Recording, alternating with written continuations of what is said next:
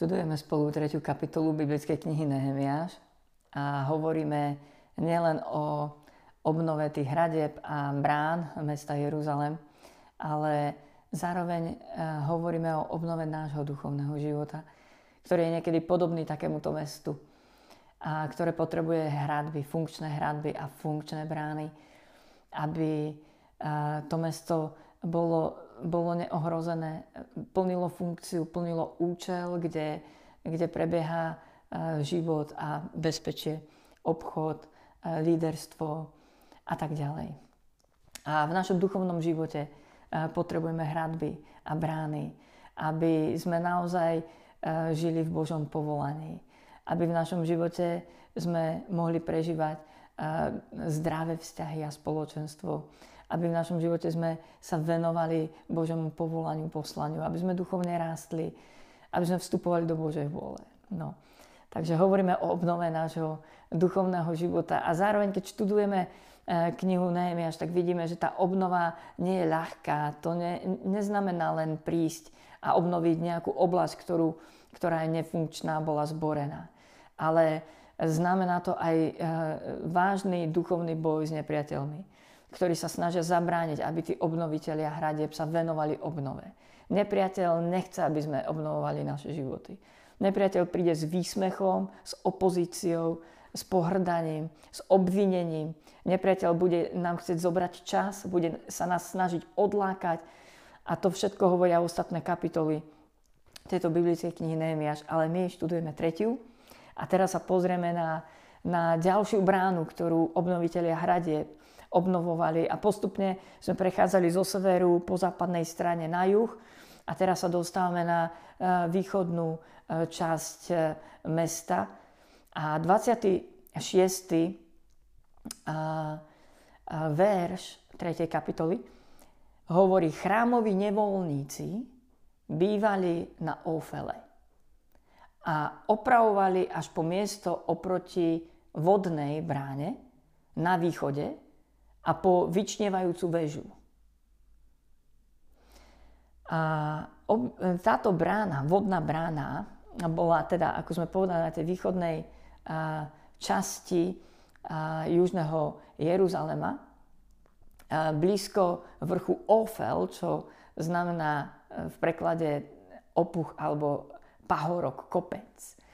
A toto bola brána v mieste, medzi Dávidovým mestom a medzi Chrámovou horou.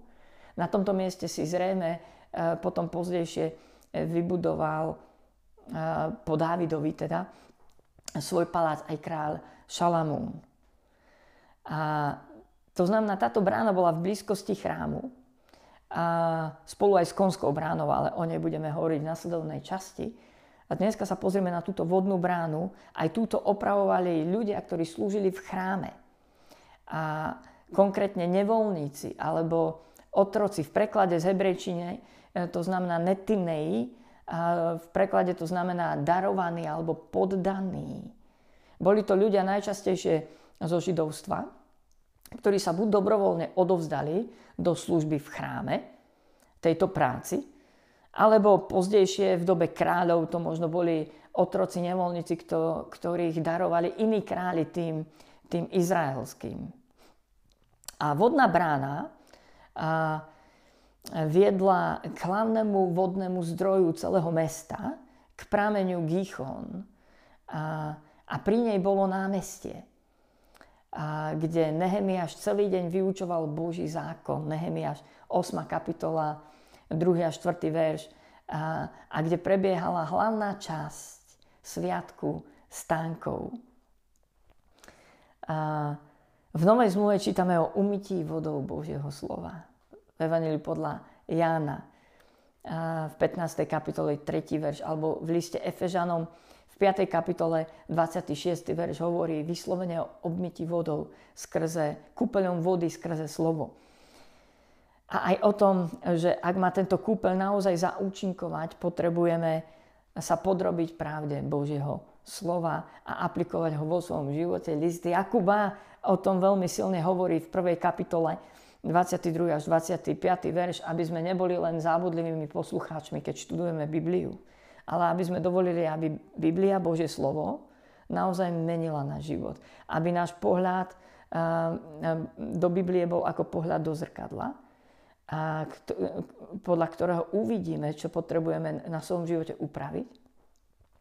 A pán Ježiš v Evangelii podľa Matúša v 7. kapitole 24. 27. verš hovorí vyslovene o, o to podobenstvo o tom uh, múdrom a bláznivom staviteľovi. A ak staviame svoj duchovný život, svoj dom na, na piesku, tak sme podobní ľuďom, ktorí, eh, ktorí neposlúchajú, neaplikujú Božie slovo vo svojom živote. Doslova sa potrebujeme stať pánovými otrokmi, nevoľníkmi v tejto oblasti.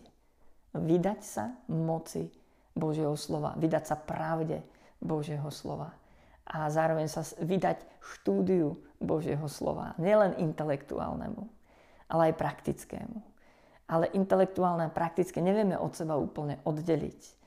Naozaj potrebujeme sa stať študentmi a zároveň potrebujeme sa stať tými, ktorí sme menení Božím slovom. To je brána, vodná brána. Potrebujeme vchádzať do Božieho slova, do, do pravd, eh, biblických pravd, ktoré, ktoré zjavuje Božie slovo, ale potrebujeme aj vychádzať do aplikovania, do premeny našich životov. A, takže to je vodná brána a ja vás pozývam, aby sme ju obnovili v našom živote. Je v našom živote špeciálny čas a dovolím si povedať na dennej báze, kedy študujeme Bibliu, kedy vyslovene si, si oddelíme nejaký čas, že ideme do hĺbky Božieho slova. Že si nielen narýchlo vypočujeme nejaké zamyslenie, ako je toto, ale že si oddelíme čas a budeme študovať do hĺbky napríklad biblickú knihu Nehemia alebo nejakú tému v celej Biblii. A budeme zápasiť o to, aby sme porozumeli, čo nám Biblia zjavuje o nejakej téme. A budeme e, to púšťať do nášho života ako aplikáciu. Je v našom živote na dennej báze alebo na týždennej, mesačnej báze e, takýto oddelený čas. Ja si dovolím tvrdiť, že ak neštudujeme Bibliu hlboko, osobne, my sami, ak nekopeme ne, e, neobjavujeme poklady zjavených Božích práv v Biblii, tak ich nevieme ani uchopiť. Ak nezvedieme zápas, aby sme Bibliu študovali, nenadobudne to v našom živote tú odhodlanosť a dynamiku, radikalitu, aby sme na základe tejto zjavenej biblickej pravdy naše životy aj zmenili. Ak sme povrchnými poslucháčmi, len intelektuálnymi, neprejde to hlboko do zmeny našich charakterov, našich životov, nášho srdca, nášho myslenia alebo vzťahov. Poďme obnoviť vodnú bránu. Poďme dovoliť, aby naše životy boli naozaj kúpané v kúpeli Božieho slova a, a obnovované e, k podobe a k zámeru Božej vôle v našom živote.